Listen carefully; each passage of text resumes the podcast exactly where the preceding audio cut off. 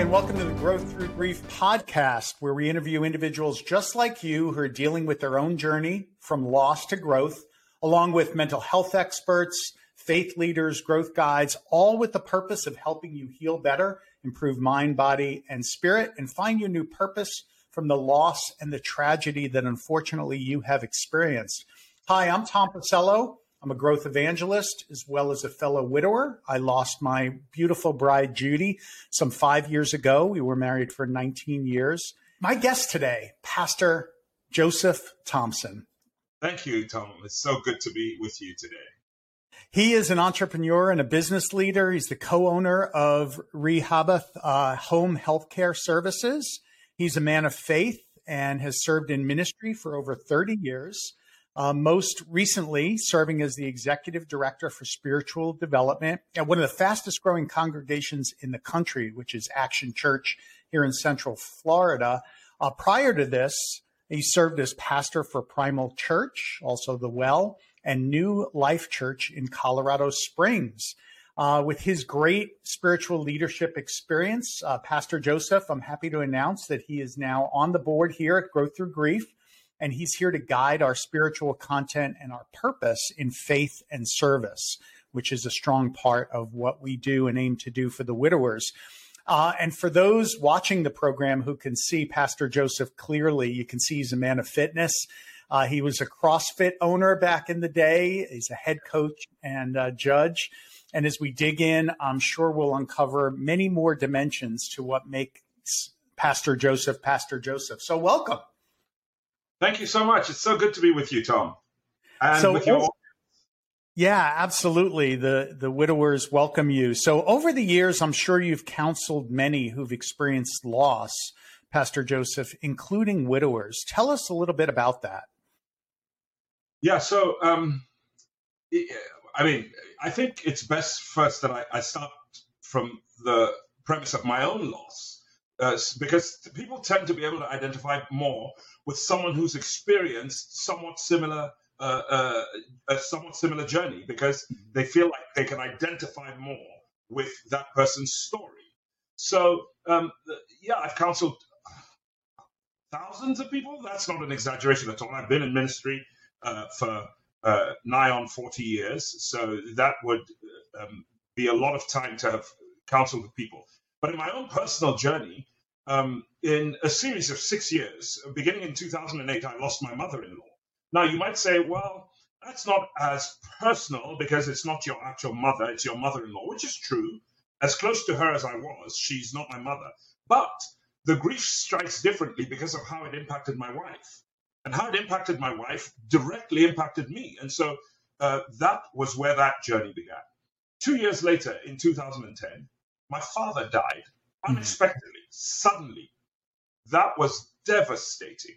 Um, I, I, I felt orphaned, even though my mother was alive. I felt orphaned because I realized at that stage that there's no season of life or age that you get to where grief becomes easier to bear.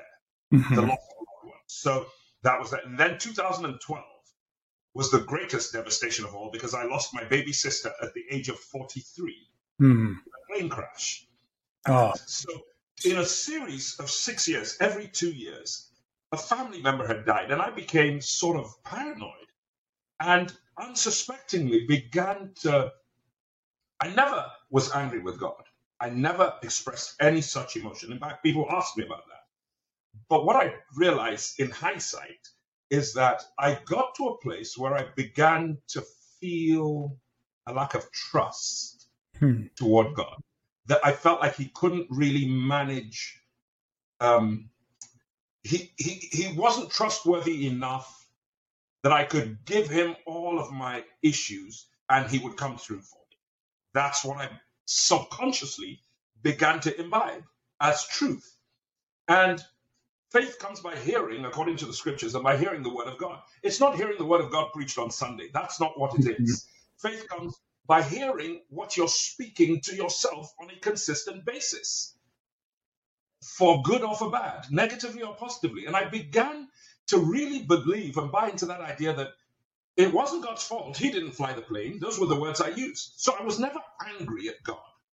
But I started to, to, to, to feel a lack of trust that he would intervene in situations and circumstances that really mattered to me and bring deliverance. So that was the first uh, place where I began to um, process my grief and break it down. And I realized through help, I spoke to someone, and as we talk through this, I'm going to talk about a little bit more some of the steps that I think you can take. But I spoke to someone who confronted me in some really, really powerful ways, ways that exposed some issues in me that I didn't even realize were there. Mm-hmm. But it was beautiful because the problem of processing grief and anger by yourself is it, it's guaranteed to lead to depression because grief and anger don't change facts. The facts are you've lost a loved one mm-hmm. and it's devastatingly painful. Well, those facts are not going to change. Mm-hmm. And all that grief and anger does is it leads you to depression. Whereas if you are able to unpack and process the things that you've had to walk through, it's why you know we talk about this. This phrase is a common phrase. Uh, it's sort of a cliche. We talk about the cycle of grief, and in the context of a cycle of grief, I, I would actually suggest that grief is only a cycle in that you are constantly feeling those emotions, different, varying emotions. Some of those emotions like anger, bargaining, denial, depression, acceptance. All of those are emotions in the cycle of grief. But here's what I want people to understand it's not a cycle in a set pattern. Or you go through denial, then you'll get to anger, then you'll get to bargaining, then you'll get to uh, uh, um, maybe depression, and then uh, acceptance. And then you'll either be out of it or you'll recycle it. Nonsense. You might go through denial, Get to anger, go back to denial. Get to depression, go back to denial.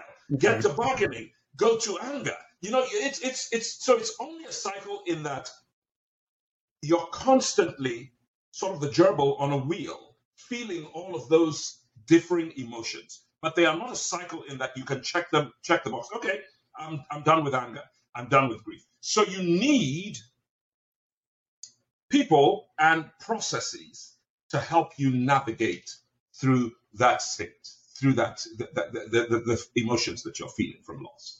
Yeah, I completely agree, Pastor Joseph. Um, I went through a series of compound grief uh, impacts as well. I lost my mentor, which was would have been the dad I chose if I could have chosen a father, right? So it's like losing a father when you've got a mentor that you're that close with.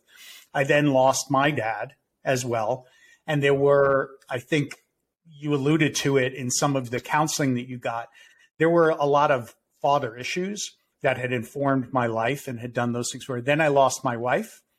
Then I lost a key business partner about a year ago and my brother a few months ago. So it has been over the past 10 years almost exactly the same pattern that you speak of, where about every two years, and and now almost even quicker i can count on a major loss in in my life and and for me it has almost reinforced my faith because i realized how fleeting everything is that i rely on in this world right and and i'm trying to transcend out of that to realize that i need to rely on something a lot more of a solid foundation as opposed to uh, this world and, and, the people and the things around me. Um, but I want to get back to a point that you made, and one that I see that a lot of widowers struggle with.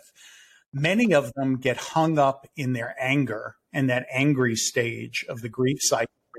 And and they turn their anger upwards. They turn their anger and they're they're mad and they're blaming god now for what they're going through. And that becomes a real barrier for them either finding faith that they had or even maintaining maybe good faith that they had going into this. Um, talk about that that anger. Okay. That's really good. I, I like that. So i'll start with what may seem to be trite. I am not trying to be trite, and I'm not making trite of people's grief. I'm just trying to highlight how absurd it is to turn your anger upwards. Would you blame the Minister of Transportation for all the road accidents? No. Is he responsible? Yeah. No. It's individual choices. People are driving. It may not be your problem, but maybe someone is driving drunk on the road, heading towards you, and hits your car and kills you and family members. It's not your fault, it's their fault. But it's not the Minister of Transportation's fault. Mm-hmm. It has nothing to do, you don't blame the speed limits, you don't blame any of those things. But it's interesting how, as Christ followers, when something doesn't go the way we want, we turn our anger upwards. We blame God. Mm-hmm. It's so interesting. And here's the thing that I need to say about that that God is writing a macro story about his creation, humanity. I like I saw a quote one time. Um, you you may not agree with the way God runs his world. But you are not God and you don't have a world.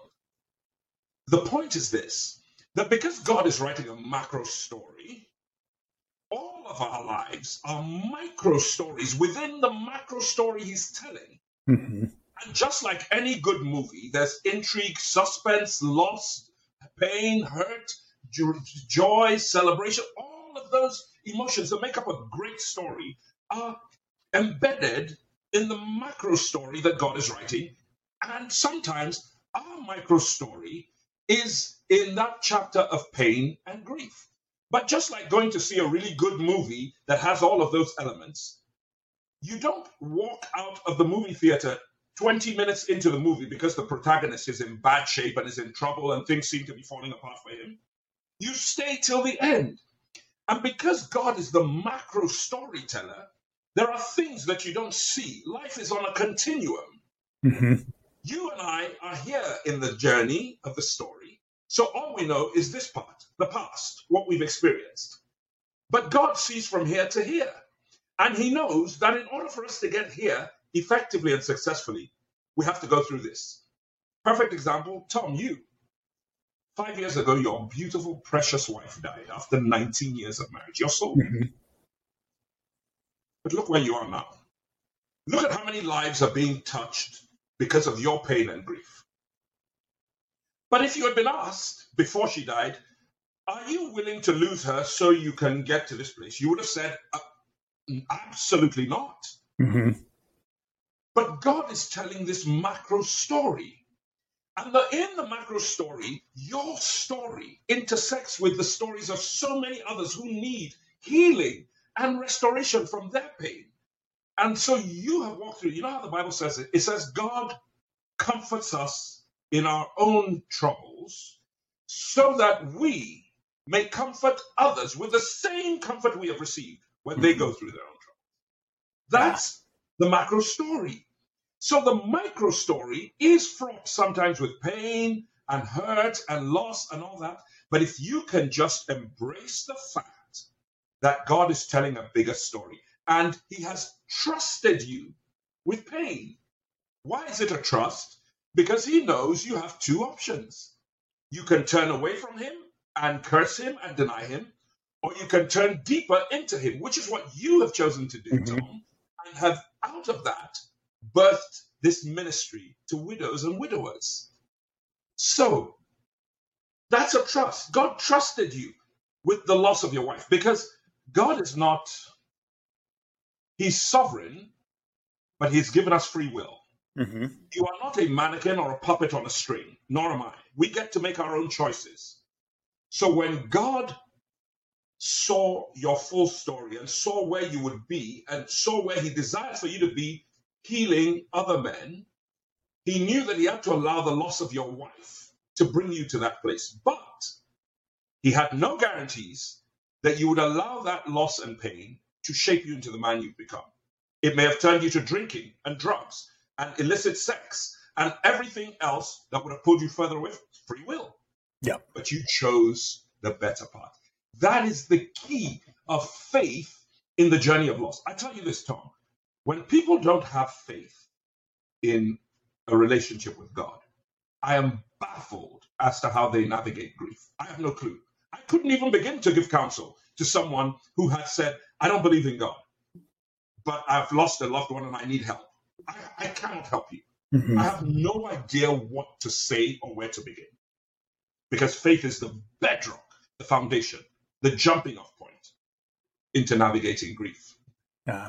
Pastor Joseph, I could not have made it to where I am today without some of those losses that I spoke about. In particular, my wife was the one who served others. She dedicated her life to that. She helped so many through the cancer process uh, here in Central Florida and was a mentor to many who were going through the sickness. Um, I kind of relied on her to do that. And until I lost her, I kind of didn't realize um, that I would have continued to rely on her to do the things in the community while I went and did the things in business, right? And until I lost my business partner at a very young age, um, he died of COVID recently. Oh, um, I think I was still, thank you. I, I still was enamored with the business world as being my mission and my purpose. And it was through the loss of Brian that I realized that, you know, there's a, a better way to do things. Uh, and so each one of these became a catalyst to, I think, get me to find my purpose. And I tend to be, uh, we have an, a Sicilian expression called stunad, thick headed. Um, and Pastor Joseph, I'm, I'm quite thick headed. It takes a lot to get me to change and to do things sometimes. But when I do get them in my head, I'm, I'm yeah, I'm passionate about it. So, but I do think I, he needed a lot of work on me to get me back in the right direction. And uh, but I'm blessed to be able to have finally recognized what it was that I needed to do going forward and to create this ministry of service. And, and I really think that as a widower, it's really important that we don't get stuck in our loss, right? We don't get stuck in we we've lost our identity in a lot of ways through the loss. Like when I lost Judy, a lot. was in the wrong thing to stop. Yeah, it could have been, right? But my identity was in being, you know, the provider to my family and as a husband. And then I see a lot of people when they go through a loss, like being a widower, all of a sudden, like, well, I'm a victim. I'm a victim of God. Uh, I'm a victim of loss. I am now a widower. And they replace that ego, which was a husband and a provider and a, a problem solver, to now being a, a widower and a victim. Talk about ways to kind of not have that happen or to get out of it if you feel like you're in that victim mentality. Yeah, that, that's a great place to begin because uh, this notion of um, experiencing loss and then feeling like the victim and being stuck in the cycle of grief uh, and, and largely at anger and um, um, depression, bitterness, all of that. I would say to those who've experienced loss, that it's important that they recognize first and foremost that they're on a journey. And a journey, uh, there's an ancient Chinese proverb that declares a journey of a thousand miles begins with a single step. Mm-hmm. That is reality. That means for this journey, to get out of grief, you have to be willing to take a step in a different direction that you've been going. It's very hard to do because you've become myopic mm-hmm. uh, in the pain and you have tunnel vision. All you see is your pain and your victimhood. Um, and so it's very difficult to take a step outside of that, which is why here's some things you really need. You really need to talk to someone. You must talk to someone. Why? It, it, um, it ideally should be a mental health professional, but it doesn't even have to be. It can be someone like you, Tom, who has walked the same road mm-hmm. because someone else helps give you perspective that you don't have in the moment. Mm-hmm. You just don't have it. And so your first step is being willing to talk to someone, to open up honestly. So this idea, it just shows you how powerful the human ego, especially the male ego is, because of the way culture has taught us. Strong men don't cry, strong men don't do this, strong men don't do this. All of that is a lie from the pit of hell. If you're not crying, you're not a strong man, you're a weak man. Because you're hiding the true things that you feel. It takes strength to be vulnerable. Mm-hmm. And vulnerability means you're willing to acknowledge you're wrong. You're willing to weep. You're willing to hurt. And you're willing to seek counsel to take a different direction. To know that the road I've been on is not the right road. I need to t- take a, a, a, different direction. That takes strength, vulnerability. So, mm-hmm. the first thing I would say is talk to someone.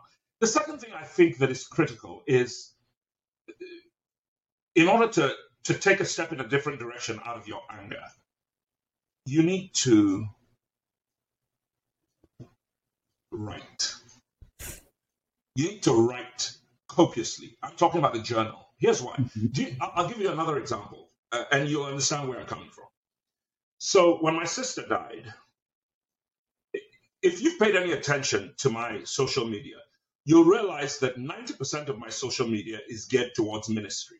In other mm-hmm. words, I, am not the social media guy and I'm not judging others. It's just not me. I don't post what meal I cooked last night, what I'm having for dinner tomorrow, where I went and played golf. I don't post those kind of posts. It's just not me. I'm not mm-hmm. judging people who do. My social media is geared towards outreach, ministry, talking about the love of God and sharing things that He's uh, invested in me that he's shown me or taught me from through my experience or learning or growth. I call them lessons along the way. But there are these moments when my sister died. I don't. I, I can only say it was God who inspired this. I started to keep a public journal. Mm. I didn't know that's what I was doing. But here's every day for 30 days following her death, I would write on Facebook about my raw emotions, my feelings, my hurt. But I would always point it back to, but God, I trust you. In one form or another, I would express that at the end. I would pour out my hurt, my emotions, and all that. I was vulnerable. Mm-hmm. And then towards the end, about maybe day 24, 25, as I said, I did it for 30 days. It wasn't a plan. I just, towards the end of 30 days, I felt like I didn't need to do this anymore. But about day 24, I had two different friends separately reach out to me, one from London in the UK and one from Nigeria. And both of them wrote and said, You have no idea how the last 20 something days in which you have been writing, you have brought tremendous healing for us. because these were people who had also lost loved ones in the same flight in which my sister was killed. 166 people were killed.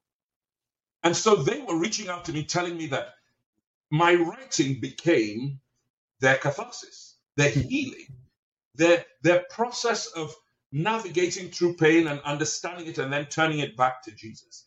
And they said, You should write a book about this. And so I did. I took, I compiled all of those things and I wrote a book called Imagine Say. Uh, and I, I, I can explain that, but it's unnecessary. Imagine Say. Imagine if this mm-hmm. was not your journey. Or, uh, or imagine if you had to walk through this, what would you do? So I, I wrote that book. My point is this the healing that I experienced in writing mm-hmm. was incredible because it's almost as if you're emptying poison out of your system. The, the, the build up of pain and grief and anger and bit, you're pouring it out of your system. That's the best way I can describe it. I'm not uh, a professor in any sense of um, mental health, so I, I, don't know all the technical terms, but that's how it felt to me. But it was impacting other people's lives in a similar manner. Mm-hmm. So I got so many people reaching out to me talking about that. Yeah, but Pastor Joseph, I think yeah the the term pouring out I think is important in that you're saying the first steps need to be that pouring out, the pouring out to a friend, a confidant, a mental health professional, a pastor. Pour out what you're feeling. Pour out via a pen and a piece of paper or a typewriter or a computer what you're feeling, whether it be a blog, a journal. Um, for me, web, the web and poems is how I do it. Um, but you've got to pour that out otherwise it will overwhelm you you are filled with grief and and if you don't get it out it will just stay there and well up and fester but it requires vulnerability mm-hmm. to be willing to pour out your hard raw emotions but tom here's the best part of it of, of that pouring out it's not just the healing that happens in that moment mm-hmm. it's the ability do you know I have gone back. Keep in mind, this was 2012. My sister was killed 10 years ago. Mm, sorry. But I still, from time to time, I'll open up that book, Imagine Say, and I'll start to read and I'll start to weep mm. because I can feel the raw emotions. You see, because it's easy to forget emotions. Mm-hmm. When you, you got, it's like a woman giving birth. They say there is no pain like the pain of childbirth in the world. We have to accept that because you and I have never experienced it. Mm-hmm. So, the pain of childbirth. But the Bible is clear. As soon as that baby has been born, the woman forgets her pain. Mm-hmm. Which is why she can have another baby again. I mean, the worst pain ever in the world, and then you experience it again, but it's because you can forget your pain. Mm-hmm. Well, in that sense, it's a good thing to forget your pain in childbirth, but not so in loss. Because if you forget your pain, it is out of the place of your pain that you are able to bring counsel and healing mm-hmm. to other people. Mm-hmm. Notice I didn't say your grief or your anger. I said the place of your pain. Pain builds strength. It's just like the gym. Pain builds muscles. Yeah.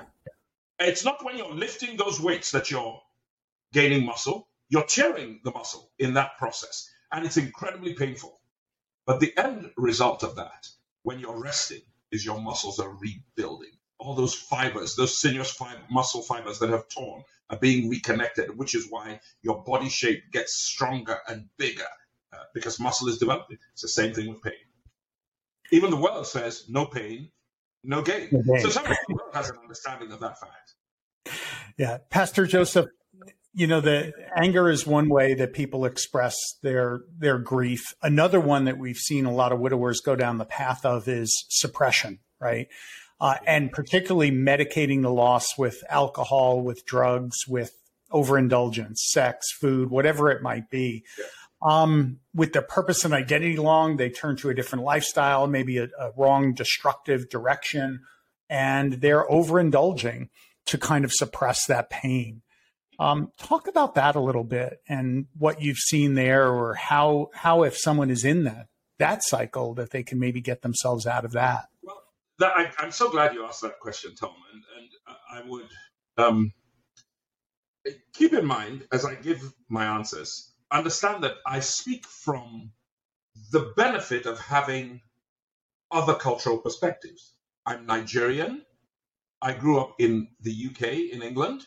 I've lived on just about every continent, and I've spent the last 30 something odd years in America. I say that to say I've been exposed to different cultural expressions and mm-hmm. how they respond to the challenge of loss and grief and how they navigate it. And I would say, here's what I found in the West, because we're talking specifically about the West right now, and more specifically about America, people who you're ministering to here for the most part, of course, because uh, uh, the world has been made smaller by the internet. You're also ministering to people globally. But let me speak specifically to here.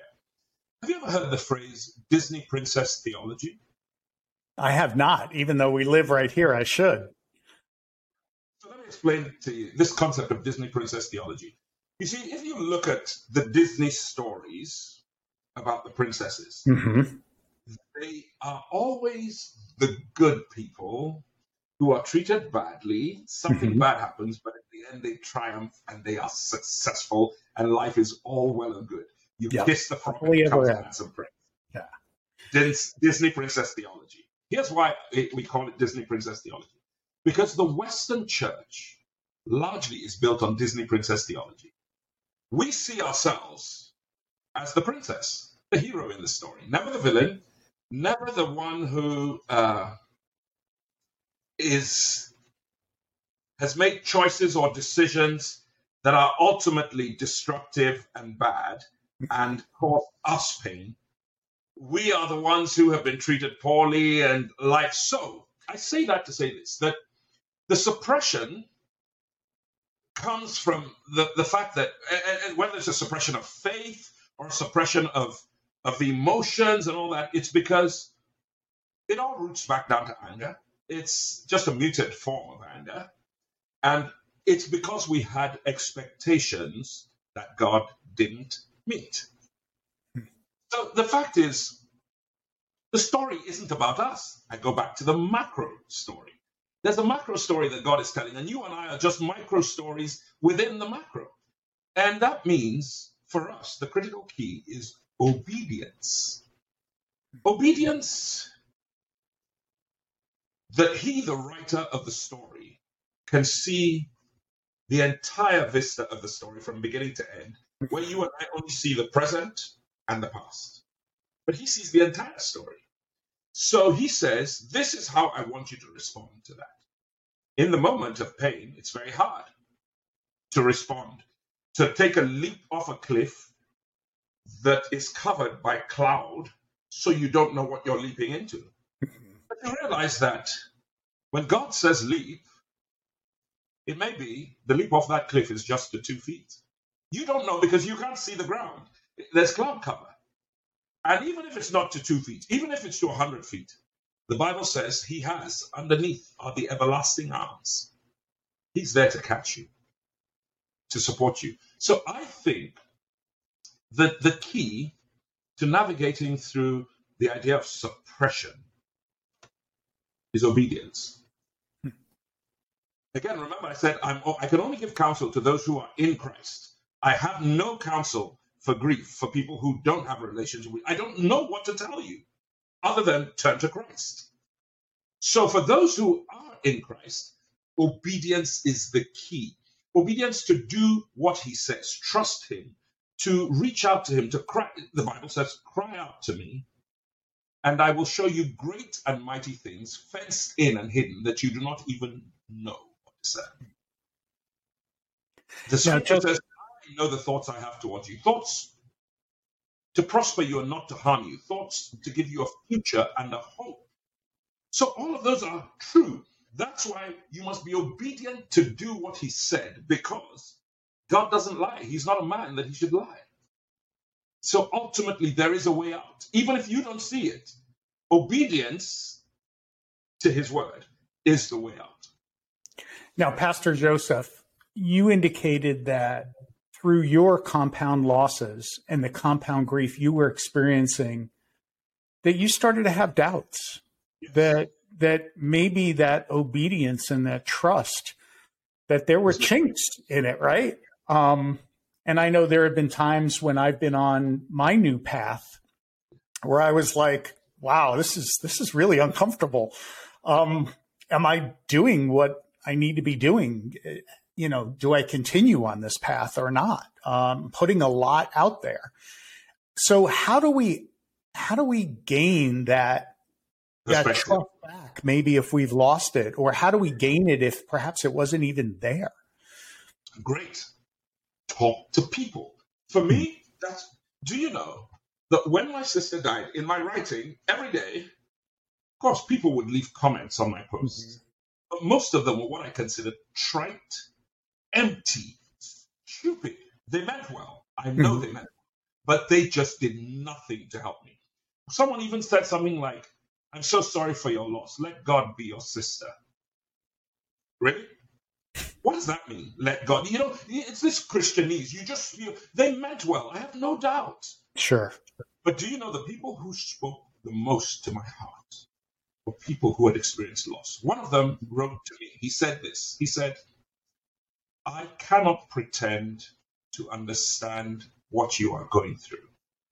I'm so deeply sorry for your loss. I just know that pain and grief are real because my wife and I lost our daughter. Yeah. I read that and I thought, wow, you can't understand. Your pain is greater than mine. No parent should bury a child. I, this was I, my sister. Yeah, that's painful enough. My baby sister. But a child?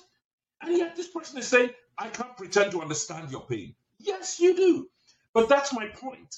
People who have walked through grief and pain really understand how to encourage others. It was statements like another one, a friend of mine who we went to school together back all those years ago uh, in Nigeria, but he lives in California now. He had lost his brother he reached out to me similarly. I don't pretend to understand your pain, but I do know the pain of loss. And those were the things that remind, and all of these guys are Christ followers who had a strong faith and navigated. And I just thought, if they can do it, so must I. Yeah. I must be obedient. That's how I uh, revived my faith. It was talking to people who had walked a similar journey, which is why what you're doing, Tom, is just an incredible work. I'm telling you, you yeah. probably have no concept of how big this thing might get. Soon, you might go viral in that people with grief all over the country, all over the world will suddenly start calling in to you, reaching out to you for help and assistance. So just be prepared to have. I, I, love the fact that you're. I know you're working on a manuscript to a book that, yeah. uh, that will help people navigate. So that's really good. But just be aware of that. That yeah. this is so well needed. Pastor Joseph, if I could just help one or two people, because I know I went through the beginning part of this journey somewhat alone. Um, you know, there were certainly people around me and friends around me that meant well, but I didn't have for a while, I didn't have a mental health counselor to go see. And when I did find one, that helped immensely. So, highly encourage that. I didn't have a church or a Bible study to go to. I found that much, much later in the journey. And I didn't have fellow widowers that, you know, there were no groups, there were no um, kind of a tribe that I found that I could share my stories with.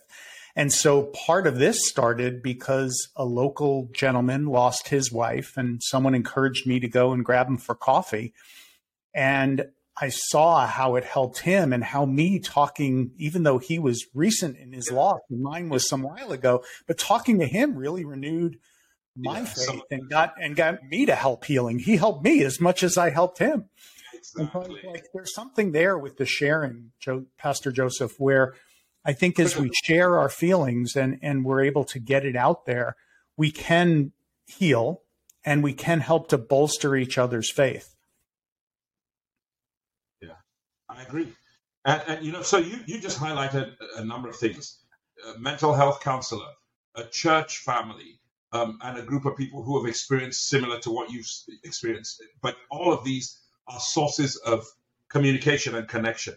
I think the one other thing that we haven't addressed that helps in this process tremendously is exercise. That yeah. sound crazy, but did you know that even science, medical science, has shown that uh, there are, uh, um, it's, it's, aside from the endorphins that kick in, there are specific scientific processes that happen in your brain that are engaged when you exercise that help you navigate depression and all of that and and it's out there. There's studies out there. So I'm not just spewing this. People can do the research themselves and find. So that is real.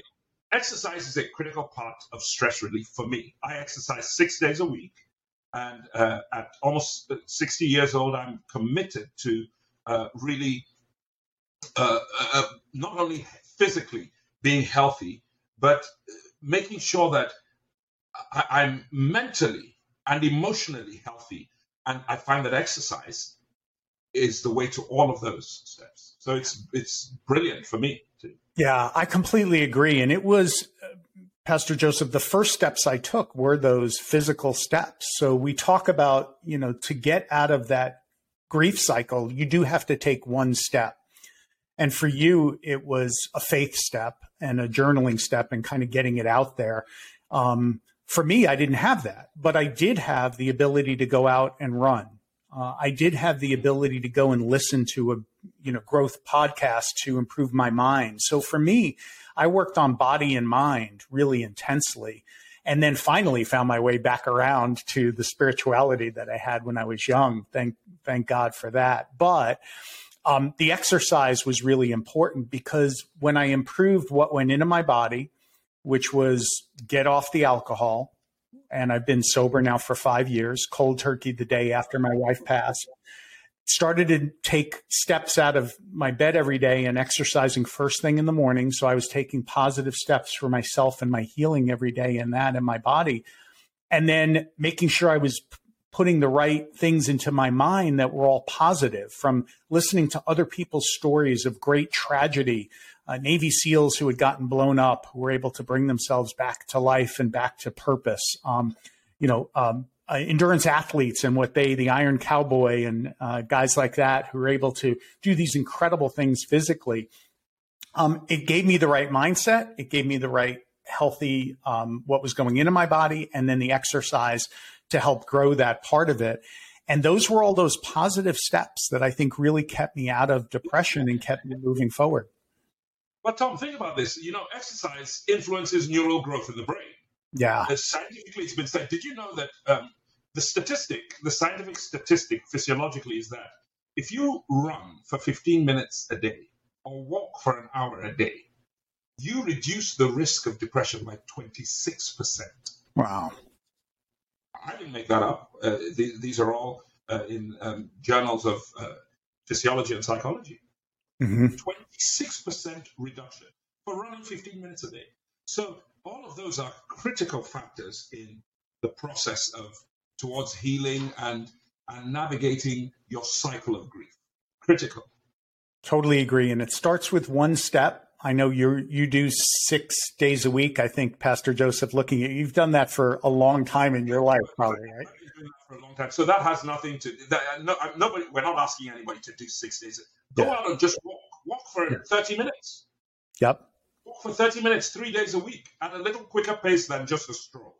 For three days a week. Start there. Start somewhere. Yeah. And when you're walking, put some music or a podcast on that can engage you. You don't even realize the passage of time then. You work up a good sweat, you feel much better, your endorphins kick in, and you're also getting spiritually fed. How cool is that? I mean, what an incredible way to navigate life. I, I love that. Honestly. I know. And if you could put on like the Bible app, which I do every morning, I'll take a walk in the park, um, a little bit more leisurely stroll, but still a walk in the park with um, you know my uh, my spiritual uh, passages and uh, basic programs that are there. I'll do the same with the growth podcast and do a longer walk with that. Uh, what a great way to again program body and mind so that you can stay out of that depression loop. Yeah, Pastor Joseph, what's the one piece of advice you'd like to leave our growth warriors, our widowers with today? So if I was to formulate all that we've talked about into a single statement, I would say your story is about the journey more than it is about the destination. Now think about that. All of the pain and everything, that's that's the story God is telling through your life. It's not the destination, it's the journey. That's the story that's impacting people. Your wife's death wasn't your destination. Mm-hmm. It's part of your journey. And look how it's making a difference in people's lives now. So your story is about the journey. If you can think about it that way, then it's easier to navigate loss and pain and grief. Only because you realize that God is trusting you to tell a story with your life that impacts more people. Yeah. And I, I encourage the widowers, you know, what is the story? you know what what what has the loss informed in your story and and where where would you like your story to go where is your happily ever yeah. Your story is not over. That's the other big thing is that you know when i look back at the loss of judy it was an enormous loss in my life business partner mother to two children but it was the start of this new journey and new chapter in my story that's a powerful one. What what is it for you personally that you know will will spark that new chapter in your life uh, in a story that is far from over yeah. yeah, I love that. I love that. Yeah. Pastor Joseph, how can people find and reach you online? So the best way to get a hold of me is either on our website, which is uh, rehobothhomecare.com, Rehoboth homecare.com, R E H O B O T H, homecare.com, all one word. Or you can reach me at joseph at rehobothhomecare.com. Awesome. So, and uh, Pastor Joseph. And we do a lot of things. We have a, a ministry called uh, Primal Purpose. Uh, I do a podcast called Open Spaces, so you can with Joseph Thompson, so you can find all of those online too. Excellent. I will include because I think the uh, podcast would be a great one to share. I'm going to include that in the uh, notes in the transcript notes to open spaces. I'll also include your LinkedIn address so people can reach out and find you and, and look at your profile. And know for sure that your fitness is as big a part as the spirituality in your life. Pastor Joseph, I look forward to um, grabbing you maybe for a future session where we can explore faith further and for your yeah, absolutely. And for your guidance on our faith purpose in helping the widowers. So thank you so much for, for joining us. And for everyone listening, please, if you liked what you heard, please hit the like. Uh, be sure to sign up so you know of the latest episodes. Subscribe to stay up to date. And until next time, my growth warriors, keep growing.